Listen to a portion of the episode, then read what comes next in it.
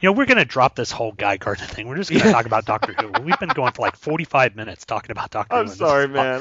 You're listening to Just One of the Guys, where the fact this show is out of numerical order should really mess with my mild OCD.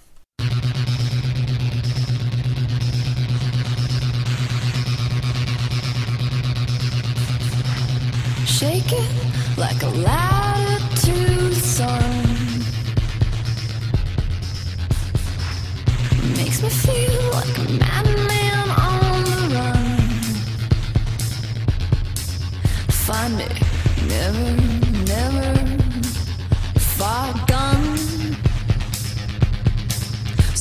your leather, leather, leather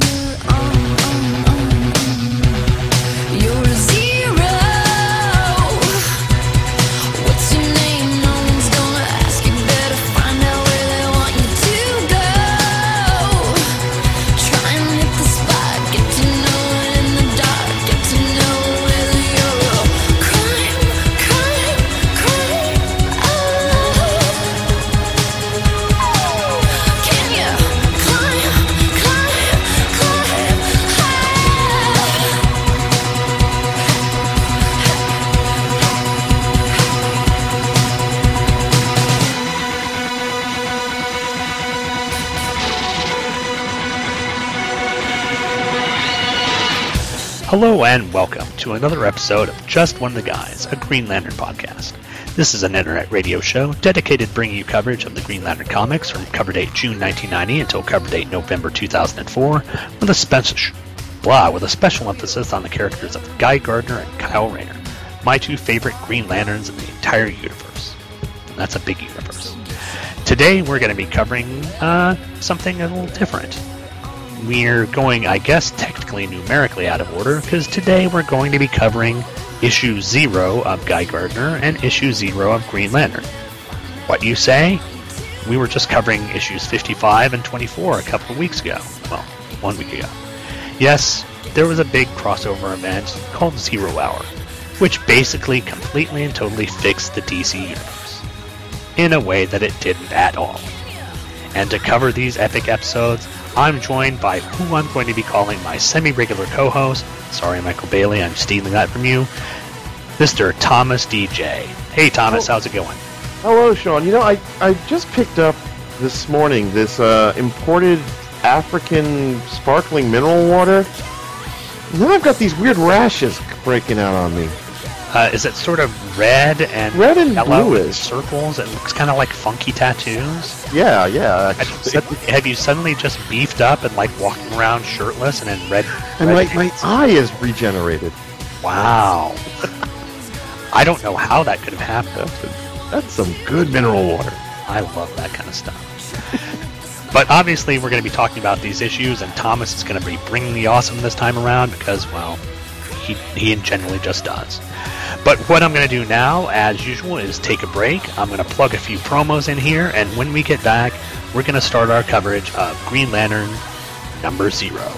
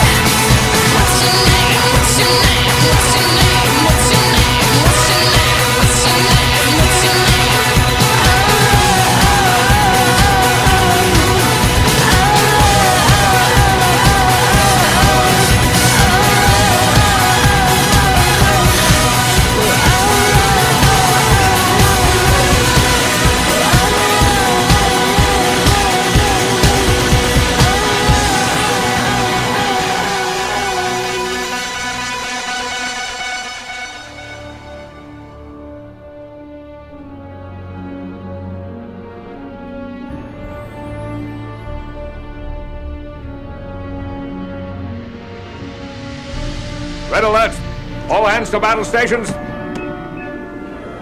Engage.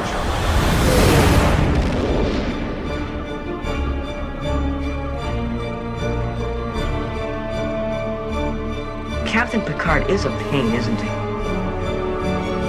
Interesting. No redeeming qualities. I think you should be destroyed. The great Captain Picard of Starfleet falls to earth. Go back. Thou shalt most certainly die. Protect yourself, Captain, or they'll destroy you. We are dangerous.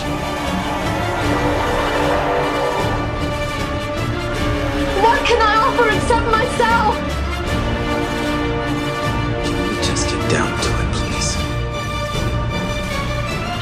Get us out of orbit! One minute on destruct.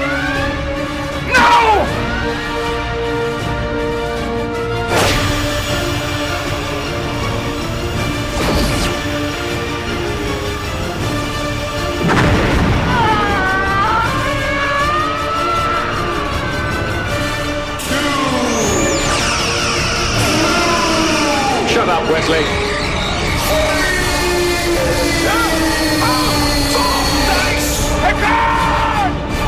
We're through running from these bastards. Perhaps today is a good day to die.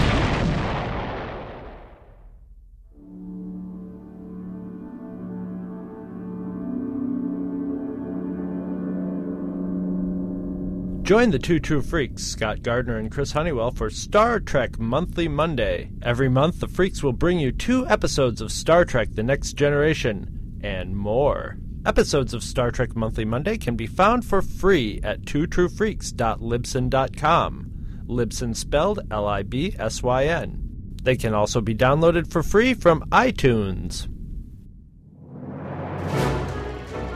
Ready to form Voltron!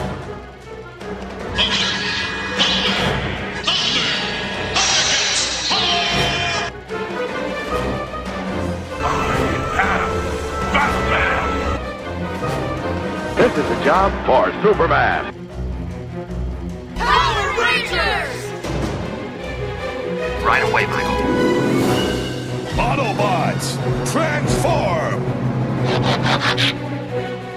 By the power of Grayskull! For the honor of Grayskull! Hello. I'm the Doctor.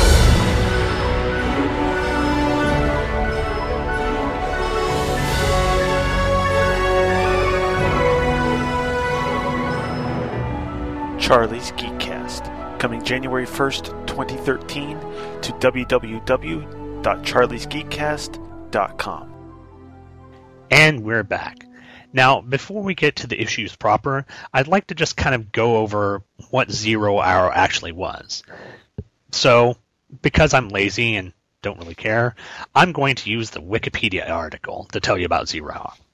now, Zero Hour is an American conspiracy television series created by Paul Scheuring for ABC. This doesn't Anthony. No, no, no, no. Oh wait.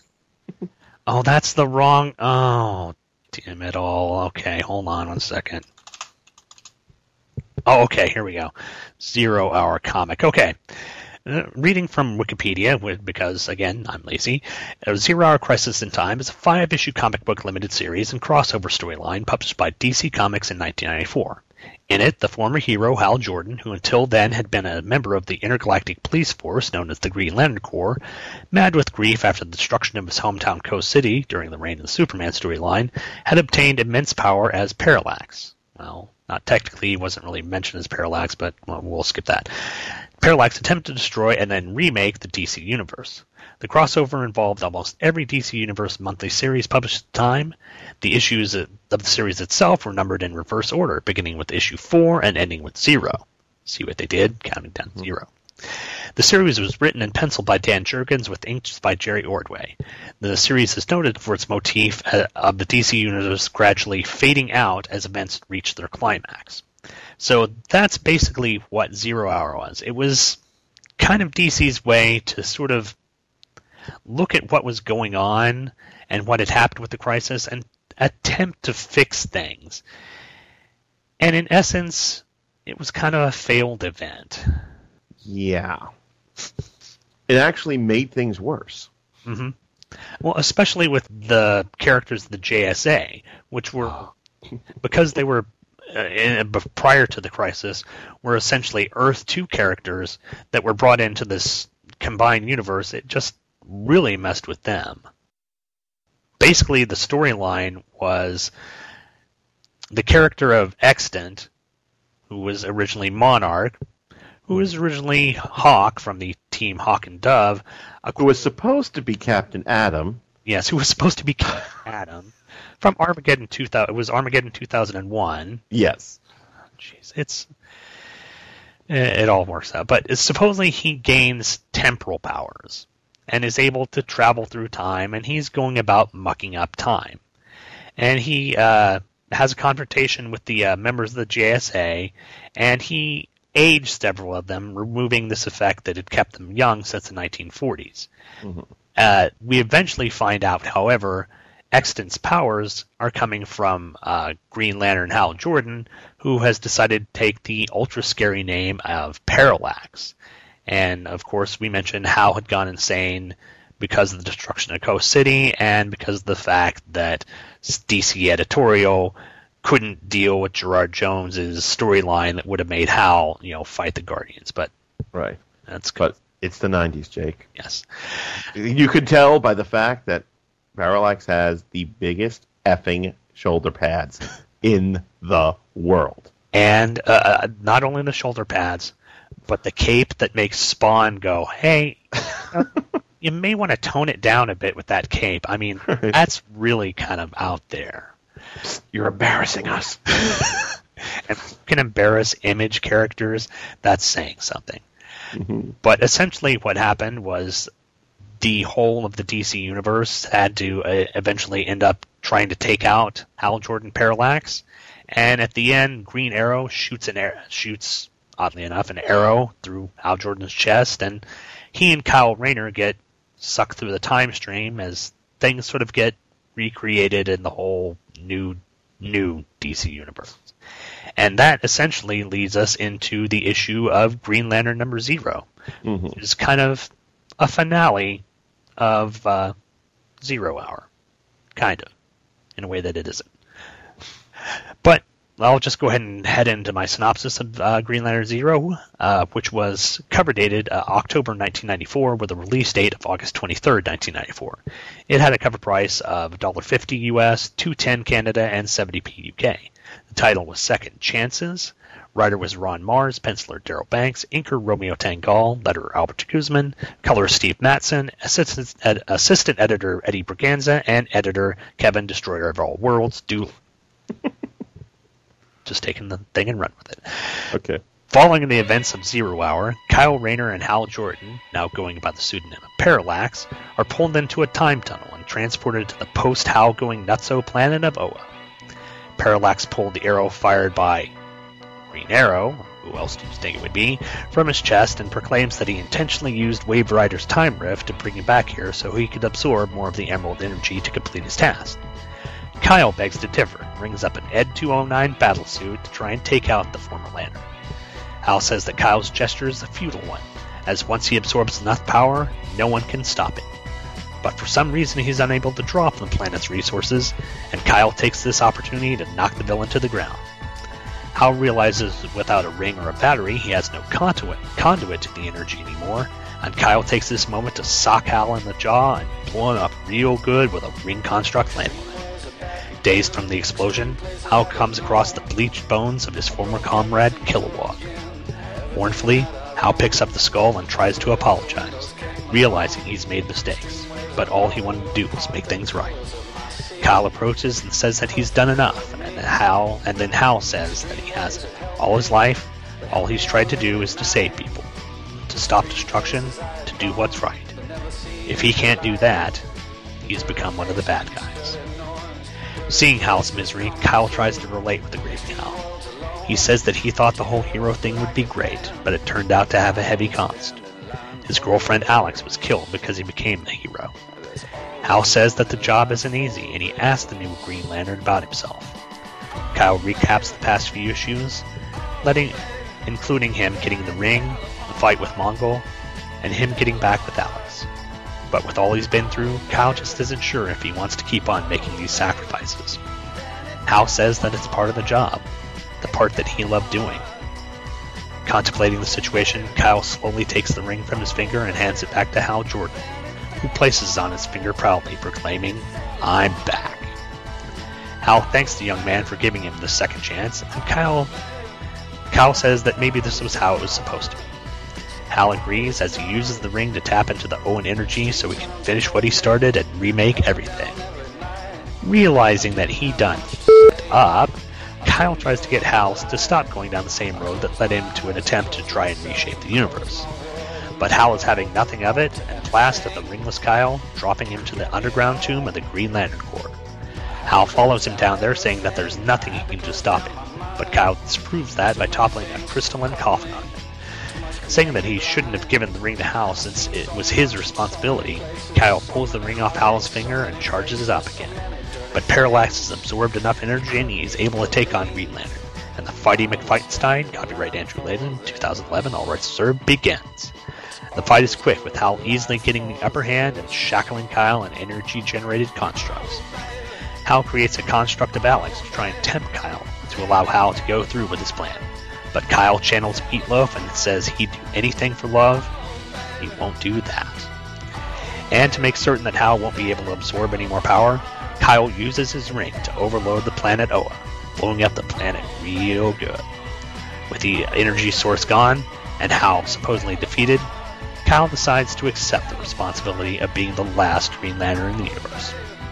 If only he had the responsibility to pack a GPS so he could find his way back home.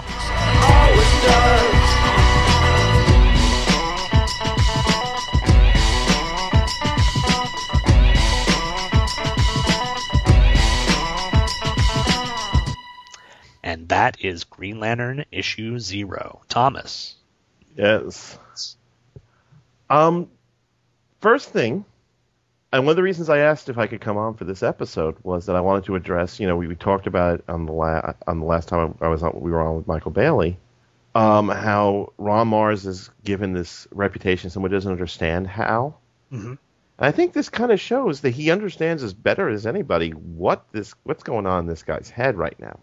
Yes, definitely. He he realizes that how Hal's sole purpose in life was to try and do the right thing and tr- Mhm. be the hero.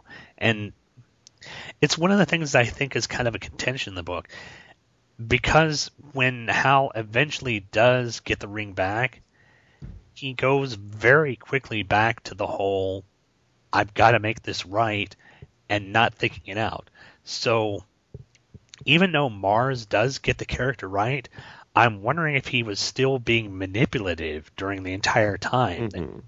Uh, it it looks like he you're you're kind of led to believe one way or another, depending upon how you want to look at it, that it could actually be Hal being honest about this is what I want to do, or Hal being manipulative and saying if I get the ring from this kid, then I can finish up what I started. Right.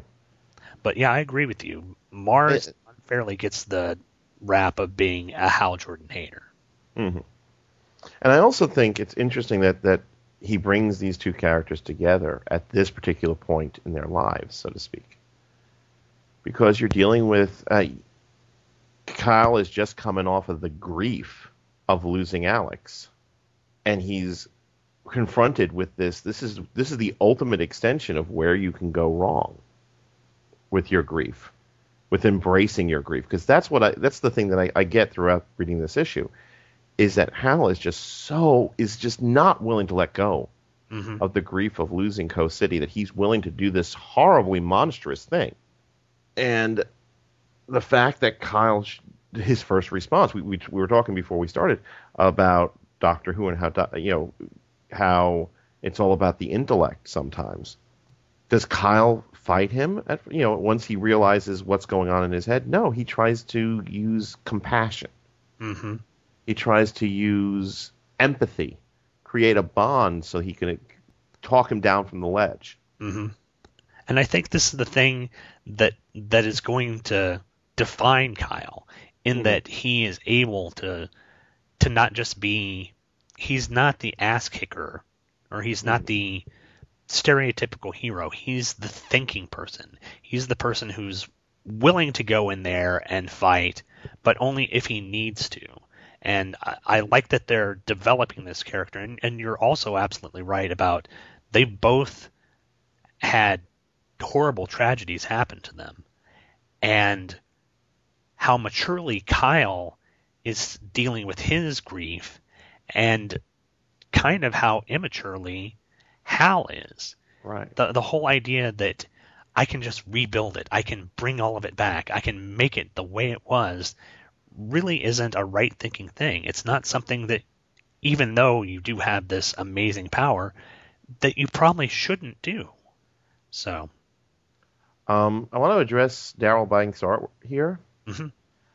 It's definitely he's showing a lot more of improvement in terms of his figure work. We spent some time in the last two ish, two episodes that we were on um, making fun of how inconsistent his his figures were. Mhm. I mean, it's still not 100% there, but there it's obvious now that he's got a better grasp of the character. He's being a lot more confident. I think it also may come to the fact that this is, I think, the first book that it's actually just Darryl Banks doing the artwork. Uh, previous issues, he's had some fill-in people doing the artwork, which has given the given the book sort of an uneven feel. So he's he's not quite to the level that we'll come to expect of him in uh, previous or in later issues, but it, it's looking a lot better. Yeah, I mean, his storytelling was always there, even from that first issue that we talked about. Mhm. Now the figure work is beginning to be more consistent.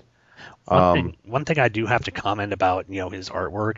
Mhm. I, I know they're going for uh, more modern and more um, sort of '90s edgy artwork, but the whole Ed 209 thing with Kyle sort of bunched up in there with his hands on the controllers Mhm. just annoys me. Uh, it would have worked so much better if he had it more as a.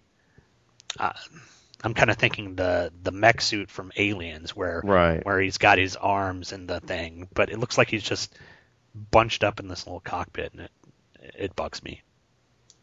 Um, page 11. I'm back. I'm Green Lantern again. Yeah, well, probably bound to happen sooner or later anyway. Yeah, I had a I had a note about that. It's like I wonder if what I wonder if this was the impetus. th- This, this was the first if you he who shall not be named picked up And because of like I'm gonna bring him back. I swear this will be what I do. But yeah, yeah. Eventually it was. I I wonder if that was just Marz' annoyance at the Heat people, to be honest.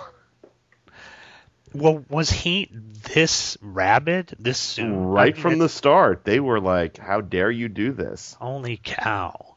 Well, I'm glad I I'm glad I kept out of that because I, as much as I enjoy Hal Jordan as a character, I loved Kyle even more, and I grew to think of him as the Green Lantern of my time. So, Right. yeah, this could be a little snide dig at him. Okay, two things about page 17.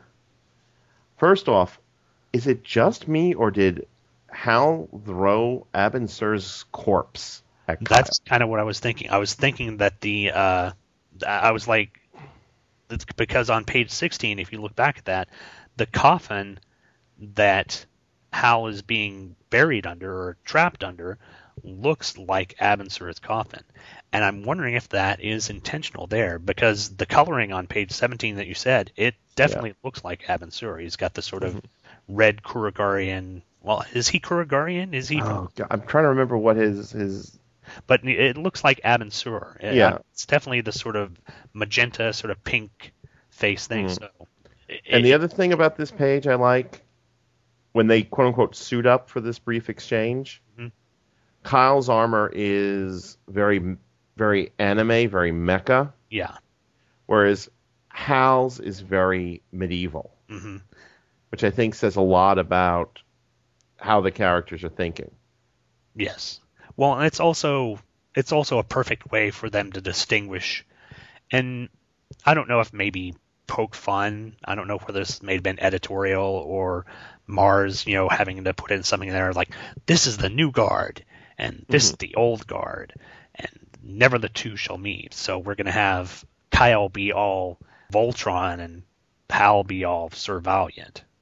Um, and then we get into, of course, the the sequence of Alex, Mhm. Green Alex. You know, uh, the the more I look about it, Yeah, I- I'm I'm I'm coming to like Alex, even though initially her character was kind of just a nagging girlfriend.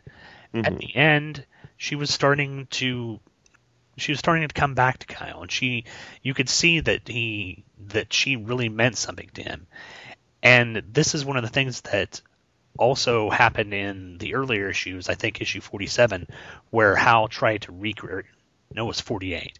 no, it was 48 where he tries to recreate Coast City.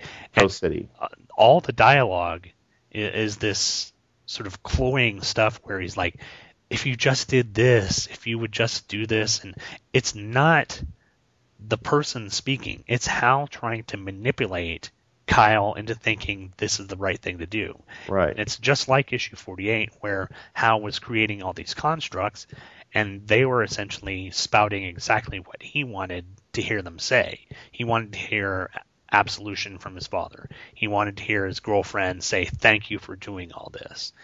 It, it's all Hal's sort of ego coming out to try and either console himself or to manipulate others.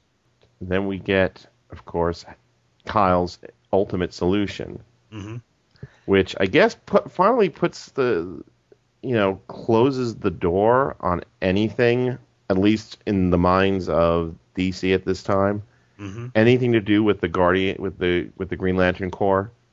and it's it it does pretty much wipe the slate clean. It does Yeah. Kyle uh, a complete and whole individual, and for better or worse, I think it was it was a tough decision, but it also again speaks to Kyle's budding character as a hero, uh, that he's willing to do perhaps the hardest thing that needs to be done if he's going to keep Hal from or Parallax from doing all these horrible things. He's got to do something drastic, and it's it's again a testament to his development as a character, as his development as a hero. Um, Big Boom, Big bada boom. Big Bada Boom, and then of course another pinup page. Thankfully, Uh, time uh, there's no signature unless it's hidden behind one of the myriad stars back there. Right. And can, can we take a few minutes to, to, to, to laugh at Hal's new costume? Which one? What are you talking about? No, I'm talking about the shoulder pads and the freaking ginormous steel collar around his neck. hmm My lord, this thing is so complicated. Now, would Alex Ross sort of adapt this for the whole Kingdom Come vibe? Because I'm, uh, it's been so long since I've realized since I've read that, and I'm thinking that Ross took elements of this over the top parallax costume for use in that. But yeah, it is. Yeah. It is the '90s, Jake. Those are ridiculous shoulder pads. Oh And my goodness.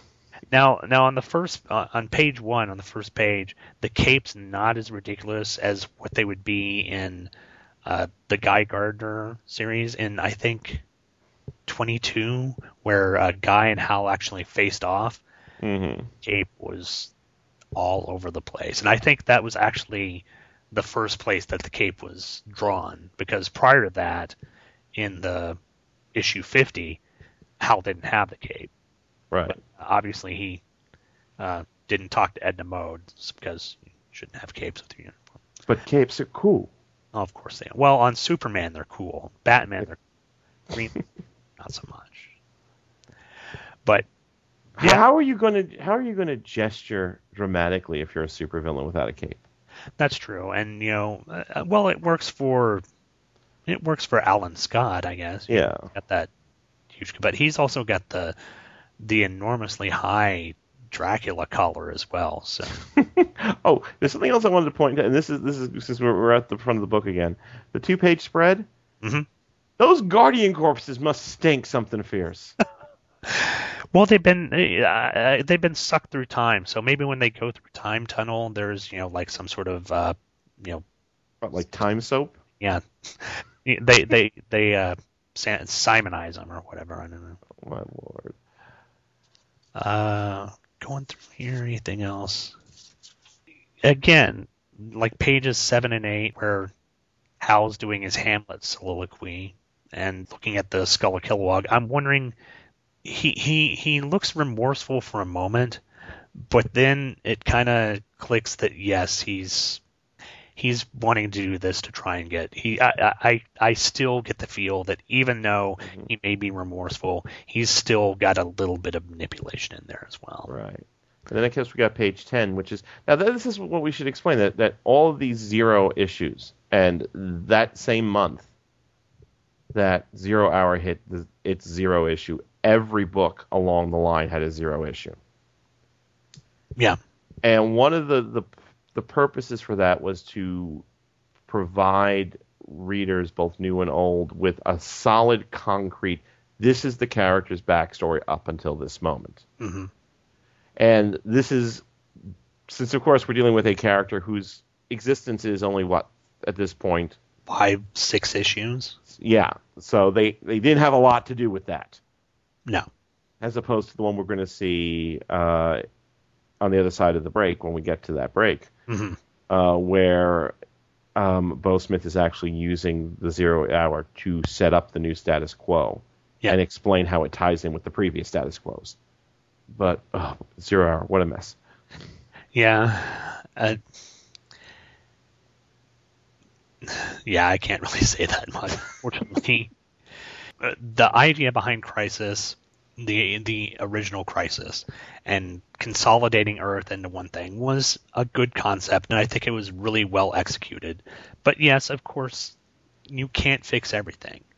But Zero Hour, in its attempt to try and fix the little things that if you weren't just nitpicky about the things that uh, faltered in Crisis, you could just overlook them. And Zero Hour didn't effectively need to be done.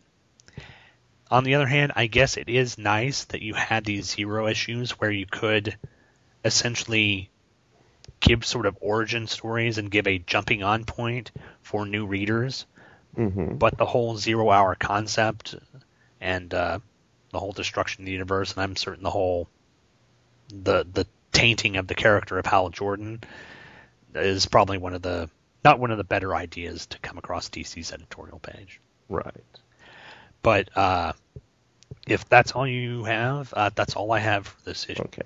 Uh, I'll go ahead and plug another couple of promos in here. We'll take a break and come back with what I'm looking forward to issue zero of Guy Gardner. It's time to put on our man suits. Time to have our hairy chests out with tattoos. Yes. everyone, my name is Michael Bailey. And I'm Jeffrey Taylor. And we host a podcast called From Crisis to Crisis, a Superman podcast. Presented by the Superman homepage. On the show. Wait, wait, wait. Uh, what? This just isn't working out for me. It's not bombastic enough. We need something epic. Like what?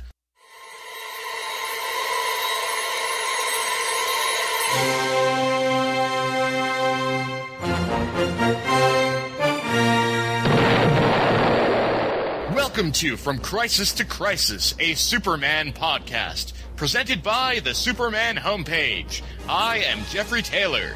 And I am Michael Bailey. From Crisis to Crisis chronicles the adventures of Superman. Wait, wait, from... wait, wait, wait, What? wait. I'm just not feeling this. I'm just wondering how there's a needle scratching sound when all of this is clearly digital. Look, all we need to say is that this is the, a trailer for a show called From Crisis to Crisis, a Superman podcast presented by the home, Superman homepage. My name is Michael Bailey. I'm Jeffrey Taylor. And every week we give in depth synopsis and reviews for just about every Superman book published between Man of Steel number 1 in 1986 and Adventures of Superman number 649 in 2006. We also talk about the related Superman media, what was happening in the rest of the world when these comics were published, and what else was going on in the DC universe. The show drops every Thursday-ish at the Superman homepage, which is located at www.supermanhomepage.com. From Crisis to Crisis is also a proud member of the Superman Podcast Network, located at www.supermanpodcastnetwork.com. So join Jeffrey and I each week as we explore Superman during the post-crisis era, which includes Exile, Panic in the Sky, Doomsday, The Marriage, and beyond. And write into the show at From Crisis to Crisis at gmail.com and hear it read on the air. Eventually, because we get behind on that sort of thing. Superman created by Jerry Siegel and Joe Shuster. Side effects from, from Crisis to Crisis include loss of money from buying back issues, a desire to read 20-year-old comic books, nausea, drowsiness, pizza, blurred vision, upset stomach, a desire to kick puppies and kittens, and backache from lifting boxes of Superman comics. If the excitement of From Crisis to Crisis lasts more than four hours, seek immediate medical attention. On May 30th, 2011, DC Comics announced the historic renumbering of all their superhero titles, and the internet broke in half. No. No. It's not true. That's impossible. Critics and naysayers abounded. Confusion reigned across fandom. What'll I do? What'll I do? What an unusual view. Not to mention the first reactions to the Supergirl costume. I hated her so much. It it the it flame flames flames on the side of my face, breathing, breath, heaving breaths, heaving. But then the books actually hit, and opinions. He likes it. He likes it. Opinions began to change. The New 52 Adventures of Superman is a monthly podcast where John Wilson, J. David Weeder, and Michael Kaiser take a look at each of the adventures of Superman and his family of characters in Action Comics. You know the deal, Metropolis. Treat people right, or expect a visit from me. The Superman who appeared six months ago could hurdle skyscrapers and toss trucks around. Now it's faster, now it's stronger. How soon before it can't be stopped? Superboy. If resolving a situation for him is going to get me out from under these people once and for all, that's a small price to pay for freedom. Release the Superboy. Supergirl. Okay. Giant metal creatures falling from the sky, speaking in clicks and beeps. Father would love this dream. And Superman. You could do so much good. We could do so much good. I am doing good, Lois. Clark's such a loner, never really lets anyone get close to him. The new 52 Adventures of Superman. Available the first of every month on iTunes and at new52superman.libsyn.com. And we are back. So it is time to take in the epicness, the tattooed epicness of Guy Gardner Warrior number zero. it was cover dated October 1994 with a release date about September 6, 1994. It had the same cover price of $1.50 US, 210 Canada, and 70 UK. Title this time out was Once Upon a Time. So it's going to have a bunch of fakey characters from, you know, Grimm's fairy tales. Oh wait, that's Oh gosh, does that mean Cameron's showing up? Ah. oh no. Uh, I'm going to forget that. Uh, the writer was Beau Smith, penciler was Mitch Byrd, inker Dan Davis, colorist Stu Chaifetz, letterer Albert Guzman, and editor was Eddie Berganza. Standing alone in his apartment, Guy Gardner stare, stares at the holoprojector he brought back from the Naba jungle.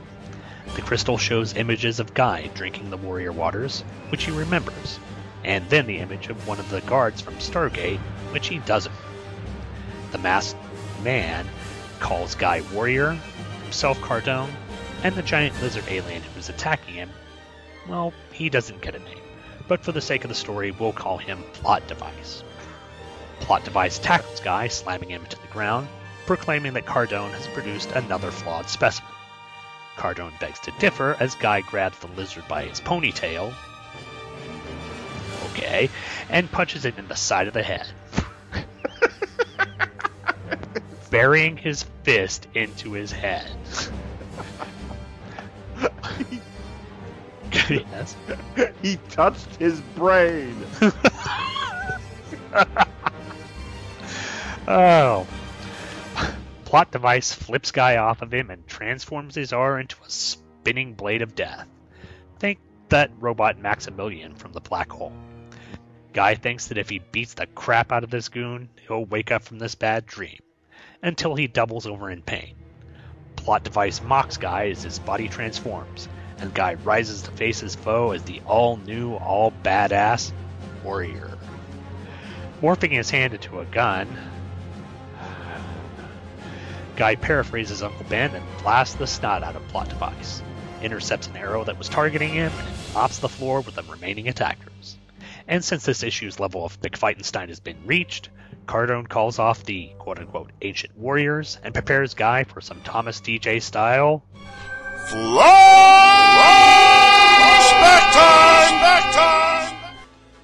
Cardone tells Guy of the Vuldarians, a race of warriors that defended the galaxy long before the Green Lantern Corps and the Dark Stars. Because the Dark Stars are boring. Their main enemies were the Tormoks, led by the vicious tyrant Bronk, who invaded the Vuldarian homeworld, capturing the women and killing the rest. With only a few warriors left, the Vuldarians made their way to as many habitable planets as they could to advance race's science and teach them how to defend against the Tormoks. Guy, loving the Darth Vader stuff about as much as Thomas, tells Cardones to get to the fing monkey. Cardone continues, saying that finally the Vuldarians reached Earth and found that humans were compatible genetic matches, therefore allowing them to carry on their lineage. The primitive tribe they met was glad to offer up their most bootylicious female to bear the offspring of the gods, but their tribal shaman was not so happy. In the middle of the night, the shaman poisoned the pregnant woman, and in nine months' time, she gave birth to the Dave Mustaine slash Doomsday baby. The abomination killed everything. It looks like it looks like the Tasmanian Devil got horribly wrong. I just see uh, if you know Dave Mustaine from the Yeah. Megadeth. Yeah, it looked like he just basically got an alien makeover there. It's horrible. The abomination killed everything in his path, including his mother and the shaman who had helped bring him into existence, and then disappeared without a trace. The Vuldarians kept working with the Naba tribesmen, and the fruit of their centuries-long labor was Guy. Unable to accept his fate, Guy totally freaks out, claiming that they made him into a monster. Cardone didn't expect this to happen, so he slows the development of Guy's powers until he's ready to accept them. And with that, Is returned to the moment he remembered after drinking the warrior waters and exit the temple with a hollow projector. Back in his apartment room, a stunned Guy Gardner stares at the flickering images in disbelief, as this is only the beginning.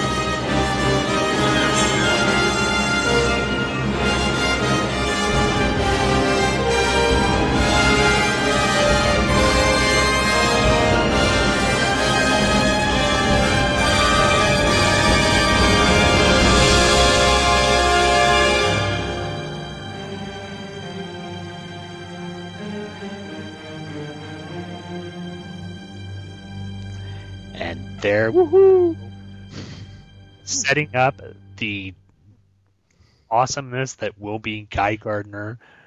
Well, um, maybe awesomeness is kind of a strong word. There are there are bits and pieces where it kind of lags, but these past few these past few comics have just been amazingly fun. I really and uh, uh, Mitch Byrd and Dan Davis and Beau Smith do a great job. I, I think the artwork in this has actually really improved, and there are especially like the splash of Guy, even though it's a ridiculous uniform, but the splash of Guy is Warrior. It comes up where is that on page 8 Just it, it looks good. Now it's not stereotypical Guy; it's Guy Gardner Warrior, but it's it's better art I think than we've seen in a while. But uh, Thomas, go right ahead. It's it's better than that in yellow Oh. armor. Thank you, Booster. Um, as we can see, see, I will contend that all this time, Beau Smith wants Guy Gardner to be John Wayne. hmm Just you know, you'll notice that he doesn't do a lot. He's, I mean, he'll, there is still the the you know the the wise ass the wise assery. hmm He's definitely a lot less chatty than he used to be under previous writers.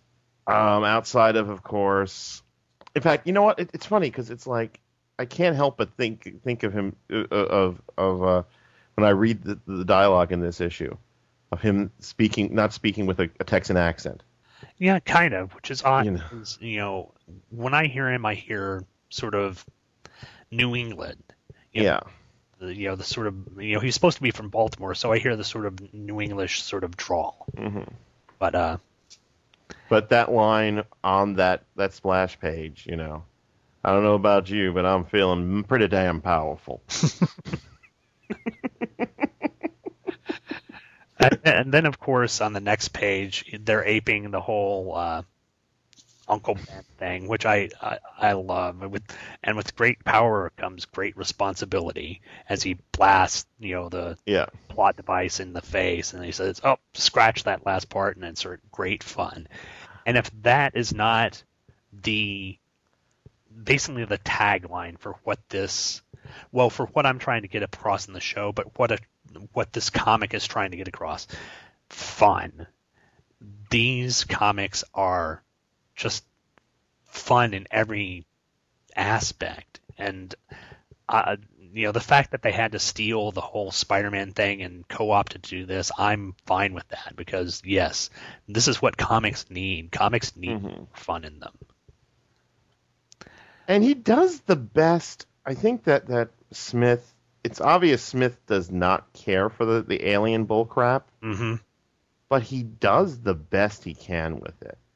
Hmm And he even even the art with it uh, doesn't look as ridiculous as it would in other in other aspects of it. Uh, instead of it looks like things are growing out of his hands. Uh, it looks more like I want to say more like Tony Stark sort of Iron Man armor. Right. He's firing stuff out of, rather than his gun just morphing into a giant or his hand morphing into a giant gun. It looks like there's some design going into it rather than just oh he took off his arm and replaced it with his mega gun. Mhm. Well, there's a definite organicness to what Byrd is doing when he does the morphing. You know, as opposed to some of the other artists, when whenever a guy shows up during this phase of his career as a guest star, as I'm sure I, I, I envy you. You're going to have to go to Return of the Warrior soon. Yeah, well, mm. uh, I'll I'll have Luke Giaconetti on for that because he's a big Hawkman fan and he's asked to come on for that, so he'll he'll help ease the pain. right. Uh, this Cardone character, I I got a serious uh, Jaye Davidson vibe from Stargate, and I really hope that we don't find out in, in a final scene from that was exiled. Jaye Davidson is actually a man. It's a man, baby. Do you remember a GI Joe character called? I think it was called Raptor. Vaguely. Okay, he was the he was the uh, the the Cobra Falconer. Oh, okay, yeah. Because apparently, if you were in Cobra, you needed a Falconer. Well, as, as every you know fighting team needs. Uh, and, and he looks a little like. I mean, that's what I thought is that there's there's a weird sort of like, um, you thought Stargate, I thought GI Joe to in, this design. Yeah, it's they're. I guess they're trying to go for sort of ancient Egyptian because yeah, uh, they've got a lot of uh, they've got a lot of pyramids. Uh, the uh, the whole Vuldarian thing when they go to other planets, the way they advance the race, you you see a lot of pyramids there. Right. You're, Well, I'm wondering if if that's like their, their ship. If because it's like you know, I was about to say you have the, the pyramid shape, which seems to be the Vuldarian thing, and then when you see the Tormach shape, hmm Well, that, they're almost like fists in space. hmm Well, they have, uh, you know, what I was kind of drawn to was the the sort of uh, look at the ships from the James Cameron Aliens movie, uh, kind of like the Sulaco. They had that very uh, powerful look, but yes, they do have the look of sort of like giant arms with fists. But yeah, it is, and and there's also a bit of a Tron feel. Those uh, the first Tron with the big ship that uh, David Warner was on. Oh yeah, the big stampy thing. Yeah. That's right. Um, that was in fact its name. big stampy thing. I think I, I think that's canonical. Yes. Yes. Um, I enjoy on page fifteen because I love playing this game as a as a kid. That the uh, Vuldarians are going to give their uh, scientific knowledge to the aliens from Yar's Revenge up at the top. so that's cool. And that they've also got the uh, friendly dolphins on the uh, on the previous page. That'll endure them with Lobo, so that's cool. Yeah, and then we also we also I don't know what that one is. The, the kind of like the flying squirrel people there. Oh yeah. it's it's it's uh they basically genetically engineered a rocket raccoon. So There you go. awesome. Um And then we get into the Naboo sequence. yes, again, uh Davis like drawing women with a big old backside. I like big butts and I cannot lie. All your other brothers can't deny. Every time you see a little bitty thing with a rat thing in your waist, you get sprung. I like big butts and I cannot lie. You other brothers can't deny. Walks in with an itty bitty waist and a round thing in your face, you get sprung. Wanna pull up tough, cause you notice that butt was stuffed. Deep in the jeans she's wearing. I'm hooked and I can't stop staring. Oh, baby, I wanna get whipped up take your picture. My homeboys tried to warn me, but that butt you got makes me so horny. Ooh, rumpa smooth skin. You say you wanna get in my bins? Well, use me, use me, cause you ain't that average groupie. I seen her dancing. To hell with romance and she's sweat, wet. Got it going like a turbo vet. I'm tired of magazines saying flat butts all the thing. Take the average black man and ask him that. She gotta pack much back. So, fellas, Yeah. fellas, Shake that healthy butt. Baby got back. Okay. yeah, she is uh, and, and I think she's going to need those uh, very white hips because uh, she's going to get Giving birth to Das Doc and playing Barney.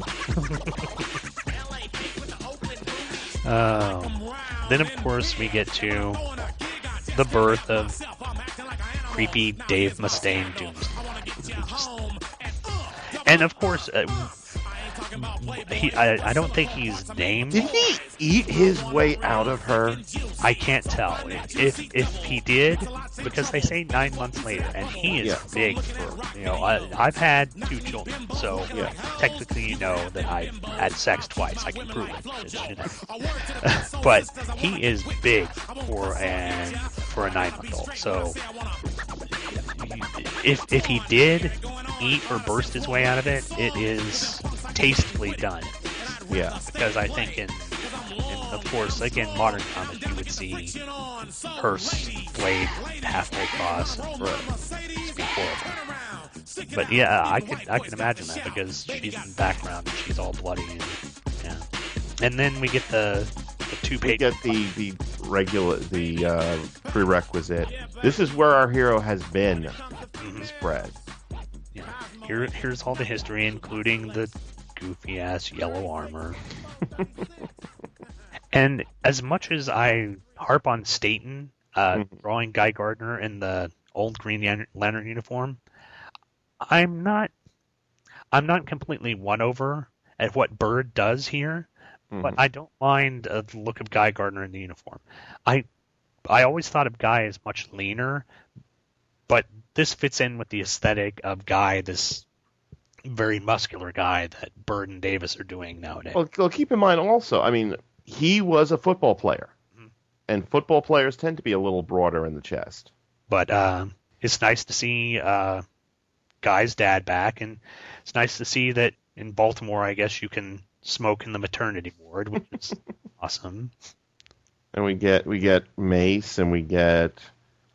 You know, And I, I love the I love the fact that Beau Smith. uh, It seems like Beau really latched onto the idea that before all this nuttiness started happening to Guy, he was a teacher and a social worker. hmm And he keeps bringing that up. I think he Yeah. he wants to remind people that Guy's not this character that, for better or worse, has been portrayed as kind of a thuggish goon by Giffen and DeMatteis, and know, it, uh, more lovingly by Gerard Jones in the previous issues of Green Lantern. But he's trying to rebuild the idea that he is more than just the Green Lantern's bruiser. Right. So I mean, I just like the fact that the first thing that that Cardone says as to why he is the one is like from the beginnings you have tried to help the weak, teach them. hmm Yeah, that he's he, he well, and I guess that kind of uh, subscribes to an actual, you know, what makes a good warrior. It, They're not just someone who goes out there and picks fights and can win them. They're also someone who thinks it out, and that. It, like you said, given his druthers, Guy would be a teacher and would be to the best of his, uh, to the best of his abilities, a thinker. And he, they Chuck Dixon brought that up again in that he studied his entire way through college on his own, and he excelled at all this. So I'm glad that Beau Smith is going back and sort of reiterating that fact and uh, bringing it forth to people who may not know that about Guy. hmm And then we get the uh, Captain Stern face. Mm-hmm. That's. I mean, okay. I, I I understand that that Mitch Byrd is cartoony, Mm-hmm. but that's kind of odd considering how fairly, you know, within the realms of reality he is all, throughout the rest of this. Well, granted, we're talking about a book where guy fights uh, a lizard, puts his fist through a lizard guy's head. Mhm. but yes, that that face is very much right out of that heavy metal movie of of hand over fist yelling for Captain Stern. I mean, granted, the physicality that uh, Byrd does is kind of over the top. I mean, it's almost Schwarzeneggerian, if Mm-hmm. term, but it doesn't look completely unnatural. It just looks very, very muscular. This is the first time, well, maybe not the first time, but this is an example of it looking a bit too cartoony and a bit less realistic. Right. Then, of course, they get the uh, whole finale where it's like, "Oh, sorry, guy, we can't tat you up. We'll give you a instant uh, laser tattoo." We'll give it to you a little bit at a time. Yeah, which you know, I guess that, I guess that sets up the idea of him having the goofy red and blue armor. It's like, oh no, we can't let you have your full warrior powers until the end of Zero Hour, and then we'll give you your full warrior powers. Right. But uh, yeah, this was this was a nice way to set up the character of Guy Gardner Warrior, and uh, all in all, a really fun issue. hmm It, it, it's not as fun as uh, punching Nazi dinosaurs in the head. There will never be an issue as fun as punching Nazi dinosaurs. I, But like I said, I love the fact that, it, that it's. I mean, I, I love Smith's concept of guy. Like I said, he is John Wayne. hmm He is this. He's all of the all of the weird bravado that we've seen ever since he was taken over by Giffen and DeMatteis is kind of gone now.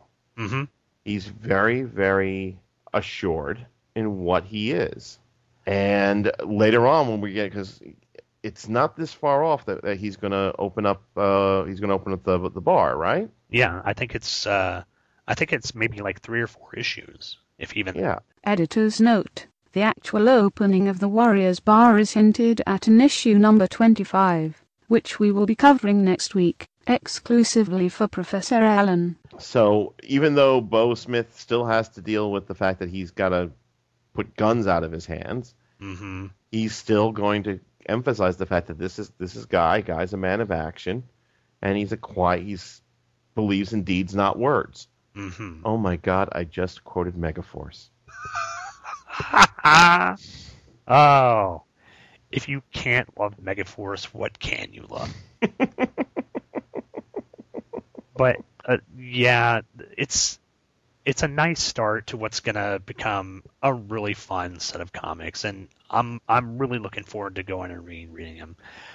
Thomas, uh, if uh, I might as well say, uh, uh, kind of end tagging this, that neither of these books have been reprinted in anything. However, I've heard on both Smith's site he's hoping to get people talking to DC about doing a showcase edition of all of his, of his run of Guy Gardner, which I, I still think that we should we should maybe reach out to Mr. Smith I would love to do that. I'm uh, I and say, "Hey, Beau, would you like to talk Guy with us?" definitely And then, probably when we are in his presence, we will be growing more and more facial hair. just just because he's here. It will permeate the internet and it will make us more manly.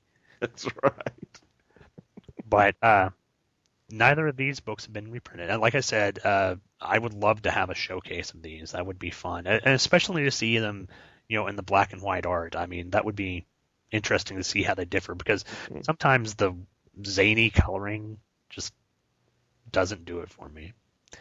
But uh, if that's all you got to say, Thomas, uh, do you want to go ahead and plug what you're doing on the internet right now? First off, Guy Gardner's awesome. Yes. Sorry. What am I doing on the internet? Um, well, Better in the Dark, of course. Although the next episode is going to be a little bit delayed due to things that we've discussed. Um, we've got Moves Like Curtis, the podcast where I, I do clue, talk cluelessly about football. Uh, that's available through tricycleoffense.com. Um, of course, I know you're a big fan of the of the, the blogs. Damn your ears, damn your eyes, where I, you know, I do the ten statements about you know movies and television.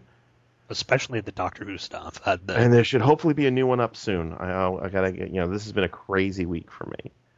Um, and Sing Along Scriptures, where I, you know, is the music blog, and of course the Nocturne Travel Agency, where um, I'm trying to get people ready because it looks like it's coming out in the fall now. Great. Um, for Shadow Legion: New Roads to Hell, and um, I'm really kind of excited. I got a friend of mine who's who's he does movie props. So he's doing actual working replicas of the the high tech, the cool high tech cyberpunk steampunk weaponry oh, neat. for me to like tote around when I go go on the convention circuit. So Well, that'll be cool. I can't. I mean, for that to come out. Yes, so um, that that is coming, and uh, yeah, and I'm around. You can find me on Facebook. Really, not like Sean, but you just send people on these. You just like sending people on these goose chases, don't you? You know, uh, I, I've had I've had my run-ins with dick whistles on Facebook, and Yeah. you know the the well, I haven't, but I've had friends who've had it, and you know I want to try and avoid that. But you know, uh, eventually I've got to step into the 21st century, or so sooner sooner or later I will. Probably later though. Yeah. But Thomas, again, it is always, always, always a pleasure to have you on, and I will put the word out to Mr. Smith, and if we do get an interview, you and I will talk some guy guard. Okay, just have some brews, put our feet up on the couch, musky smell of manliness will permeate the air. It'll go out in a radius around. Uh, and with that, like Wi-Fi for, ma- for masculinity.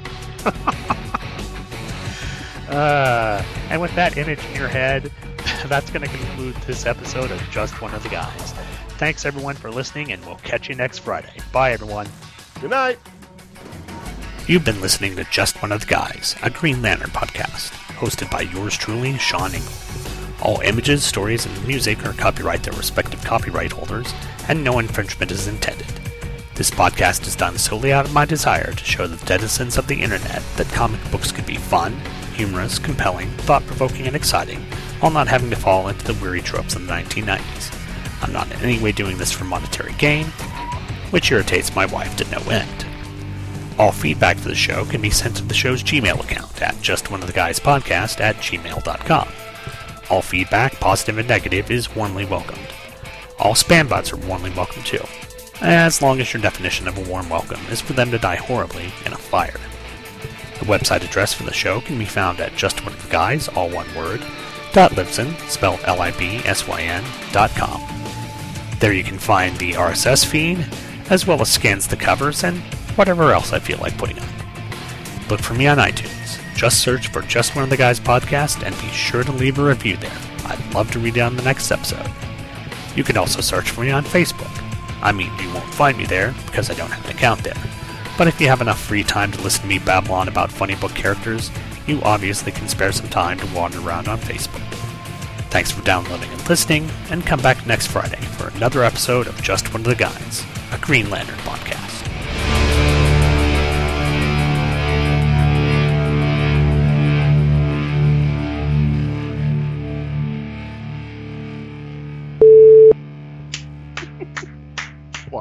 Wi-Fi of masculinity. I don't know where that came from. You know, and I just get the impression that, like, unlike with Shag, where Shag, yeah, Shag and I, um, in public, we, we snipe at each other, but we're actually get along. Well, that's that's also what I'm hoping to do with the Doctor Who thing because I want I want to have you and Shag on at least one, if not more, of the shows. You can snipe at each other because in, in my in my talks with Shag, at least through via email, Mm-hmm. he, he- you're absolutely right. He is nothing but a, a, a kind, wonderful person who who most of it is just bravado to just Right. sort of, you know to to wind the monkey basically. Mm-hmm. Awesome. And to answer your question, it's okay. Originally, I was just going to call uh, the new one Wonderbox Two. Okay. But one of the pe- my people at work were saying you, you can't give it that d- a dull name. You have to give it a feminine name. He was like trying to sell me on Sophia. I don't know why. He's like, Soph- Sophia, Sophia. Doesn't it sound? So I'm like, and I yeah. said if I was going to name it anything, I would probably name it Kristen. But then I thought to myself because this, the, the new one, uh, even though it's got that fucking Windows 8. Meanwhile, some time has passed. But getting back to the the reason why I'm referring to it as Kristen slash McPhee. So I said I would call it, but then I was thinking about it. The new one is it's it's a lot it's thinner, and it's got a slightly darker uh, outer casing. Mm-hmm.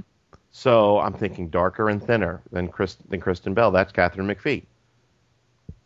So I There you was thinking. So I, I actually put it up for a, a vote on the Better in the Dark Facebook page.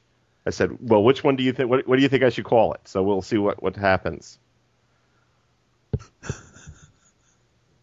Oh lord. Well, maybe I should just refer to it as Kristen slash McPhee. I, I just call it Kristen McPhee. Everyone will everyone will know what it's about. Everyone will Everyone who listens to, to we haven't released that episode yet. When yet when I talk about her being the beautiful and elect, and, and Derrick loses it. Derrick Really? just goes, "Wait a minute, there's an actual elect to this job." There's some sort of secondary in case in case the beautiful one cannot fulfill her duties as the beautiful one. There's someone else to come in and step in and take her place. That's awesome. Exactly, exactly. That's what I refer to her as.